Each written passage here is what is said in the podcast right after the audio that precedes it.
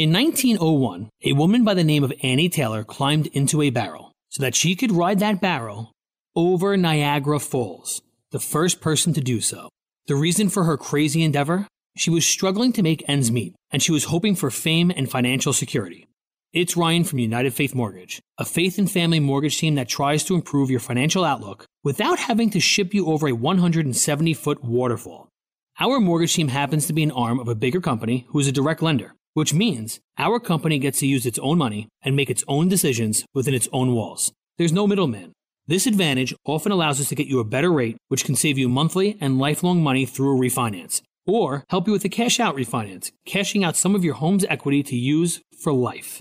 We are United Faith Mortgage. United Faith Mortgage is a DBA of United Mortgage Corp., 25 Melville Park Road, Melville, New York. Licensed mortgage banker. For all licensing information, go to nmlsconsumeraccess.org. Corporate NMLS number 1330. Equal housing lender. Not licensed in Alaska, Hawaii, Georgia, Massachusetts, North Dakota, South Dakota, and Utah. You picked a fantastic time to listen to Mornings with Tom and Toppy because David Williams is about to join us. Now, his life and his ministry experiences give him a heart and a passion for reaching, building, and encouraging believers with the glorious gospel of Jesus Christ. Now, David's also known for being a voice for the preborn and ministering the healing grace of Jesus Christ to men and women broken by abortion. He has a powerful story and a great opportunity to share about life with us here on Mornings with Tom and Toppy. Hey, David. Hey, Tom. How are you this morning? You know, I am so good, and I'm so excited to learn a little bit more about Mario and uh, how Mario impacted your life. But but you and I had a conversation about this uh, several weeks ago. So refresh my memory and tell our listener audience um, exactly who Mario is and how he impacted your life. Yeah, Mario was uh, a young man that I met when I was in college, and uh, Mario you know, had a life that exuded Jesus. Like I knew he was a follower of Jesus, and the way that Mario lived impacted me in such a deep way. Uh, and and I'm going to go back a little bit to just share why. I, I was a kid who grew up in church, so I started going to church when I was eight, and went until I graduated from high school. But to be honest, and I know this wasn't the the entirety of the people that I went to church with, but the ones that I saw outside of church and spent time with, there was this disconnect between you know the faith we talked about on Sunday, the Jesus we talked about following, and the way their lives were lived. It was really no different from the non-Christian and the things that they did, the things that they thought, you know, immorality. So these were all the things that I saw. And so when I graduated and went to college, I thought that, you know, Jesus really couldn't help me in life, that, you know, an education was going to be the ticket to my future. And I just delved into a very, very sinful lifestyle in addition to trying to get my degree and to advance in life. And in the midst of that, here comes this guy, Mario. I had never seen anybody really live out their faith outside of kind of singing about it or listening to sermons on Sunday. And this guy lived it out. I mean, the the things he talked about were different. Uh, when I would try to pull him into things that me and my friends were doing that were ungodly and unholy and unrighteous, you know, this guy would say stuff like, you know, I'm going to go home and I'm going to read my Bible and I'm going to be praying for you guys. And at the time, it seemed, you know, I didn't think he was cool and it seemed weird, but yet there was something about his life that was attractive because he had this joy, he had this peace, he had this confidence in himself that, you know, I had a fake one that I tried to muster up and I ran to all these other things to try to get what he had, but it was genuine and it was real. And it was something that was whetting my appetite. Like Mario was being salt that Jesus calls us to be. He was being salt, and uh, he was making me thirsty, and not just thirsty for anything. He was making me thirsty for the living water of Jesus.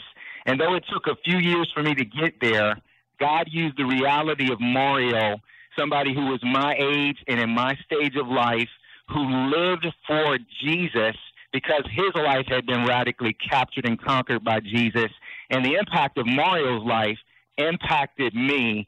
And when I finally did come to faith, I looked back and saw like God used the, the impact of his life to show me the reality of Jesus.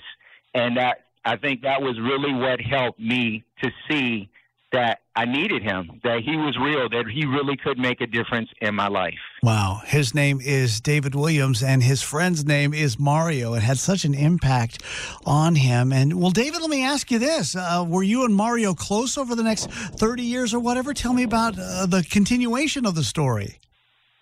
No, you know what? We, um, you know, during our college years, I would see him, and I wouldn't say he was like close, a good friend, but he would get around me and my friends. You know, he would mm-hmm. come around us, but he wouldn't do what we did. Um, but he would get around us, and he would talk about, you know, his faith and how his faith impacted the way he looked at the world. But then after graduating college, I didn't see Mario, and I actually still to this day haven't physically seen him. But the impact of his life is so great, Tom, that when I go around the college campuses and I speak to young people, I tell them of, of Mario and how the impact of him just living the reality of Jesus impacted my life. And so I call them to, you know, live for Christ, and you never know who's watching and the difference that it may make. And you might not even see the reality of what happens because Mario had no idea that I had become a Christian. Mario had no idea that I was in full time ministry. I would share stories of Mario with my family. In fact, my oldest daughter, who is a, a junior in college, when she left to go to college, she said to my wife, I'm going to be a Mario to somebody. And it was just last year, Tom, that after all of these stories that I've told, my wife said to me, "Is this guy Mario even real? Because we, we, we've never, you know, we've never seen this guy Mario. We've never talked to him. So I looked him up, I called him, and had a conversation with him, and shared with him the impact of his life on my life. Mario today is a pastor, but when I called him, Mario was discouraged, and he was in one of those seasons thinking like, has my life really had any impact? And here's a man from 30 years later who calls Mario up to tell Mario that your life lived for Christ has made a difference in my life and let me share with you what God has done. So yeah, we've had some phone conversations, but to this day we haven't seen each each other. But, you know, the thing I'd say to the listening audience and even to myself is sometimes we discount, you know, when we really live for Jesus, the impact that that has on those around us, our children, the people we work with, the people that we go to and we see in the grocery store. When we're living for Jesus and people know that He's the reason we live the way we live, it has a greater impact than we could ever know. You're listening to a conversation with David Williams, and he's talking about Mario, the person that impacted him the most during his college years, who truly lived out his faith. And uh, David, thank you so much for just sharing that story of Mario and his impact on your life. And that brings us to that question. I mean, who is the Mario in your life? Yeah, and, yeah, and know, I think. Oh, go ahead. Yeah, and, and as I was thinking about this, you know, I I have a Mario story in my own life. It was the person who ministered to me um, when I was in high school, he was the Christian, right? and I was not. And the two of us uh, really started talking about things, and he would share scripture with me. He was a songwriter, and he said, You know, I always use scripture for my lyrics. That way, I just have to worry about the piano part. God already provides the words. And so we were just talking about things, and, and he was instrumental in me years later coming to faith in Christ. And now I had an opportunity to actually reconnect with him because we were both at a marriage conference. I was doing a theater thing, he was the music guy. So I got to let him know um, his impact on my life. And then I served on staff at a church with his dad. So had this kind of full circle moment with him because there are Marios in our life that really make a big difference. Yep. And yep. and so you um, you went from sharing a great story to meddling just a moment ago backstage, and not just who was the Mario in our life, but you asked the question a little bit differently. Tell us about that.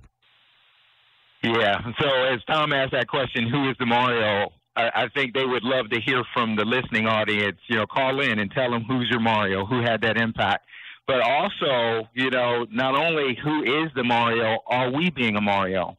Are we living out the reality of what it means to be a Christ follower in our everyday life? Or is our Christian faith confined to Sundays and to our going to church? Or is it really a life that's been captured by Christ and that we're living it out in the midst of our homes, our marriages, with our kids, in our workplace, everywhere that God sends us? Do we realize that we are called to represent Him? And is that true of us?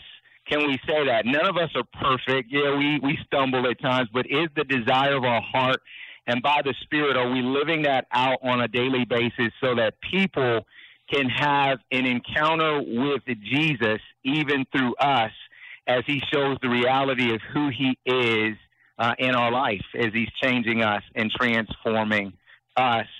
Or could it be the fact that, like when I was growing up, um, that maybe we're just a churchgoer and uh, our lifestyle outside of that doesn't reflect the Jesus that we say that we're repre- representing. And in that regard, is our life maybe being a stumbling block to somebody seeing Jesus and really coming to have faith in Him? And if we're at that place, it's not a place for us to feel condemned or even to be shameful. God wants us to recognize where we are, to confess that to Him, and then to repent, to change our mind, to get in accordance with God, to turn back to Him so that we can have the influence He wants us to have in this world, that people can literally encounter Jesus every day through us, through our conversations, through our interactions, through the things we do, through the things we don't do, through the way we speak, um, by the words we don't say, that they will see that there is something different and something profound that Jesus Christ can do in a life and the peace we exude in the midst of trials and the joy we can have even when there are sorrowful and hard times can be as something that people will see the reality of Jesus in our life. So let this be a moment where we re- realize like, are we being Mario? And if not, going to the Lord with that and asking the Lord to help us by his spirit and his grace to live in a way that will show forth the reality of our King and the lover of our soul, Jesus Christ.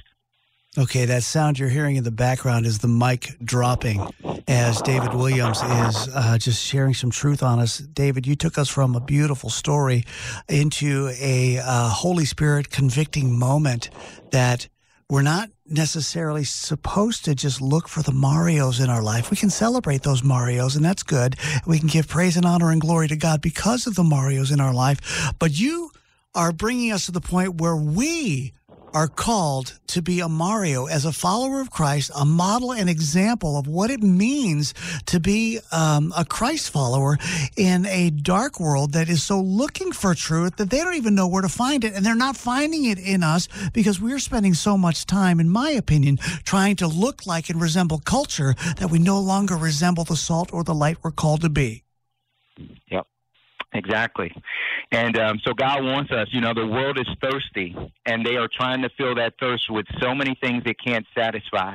But when we're being the salt, we make them thirsty for the only reality of what can satisfy their thirst. The one who has made us salt is the one who makes the people that we interact with thirsty for him and when we're being that, they will be led to the waters that can satisfy their soul for all of eternity. And apart from that, they're just going to wells that are empty and cisterns that are broken that can't satisfy them. But God wants to use us in the places we are to represent Jesus. And He wants us to be those lights in the midst of darkness, being who He's called for us to be, that others can see our good works. And by seeing the good works that are done in and through us by God's Spirit and His grace in our life, they will glorify God who is in heaven. So let's be who God has called for us to be, and we can make a greater impact than we can even imagine if we will just be the reality of who God's called us to be. And we can't do it on our own.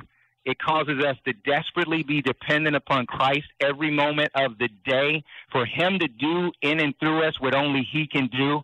But he wants to do that because of his love not only for us, but for the broken, broken, hurting, hopeless people that are all around us that he died for, that they might be able to experience a reconciliation with God through faith in him, and they may experience the joy of eternal life even as we know it today.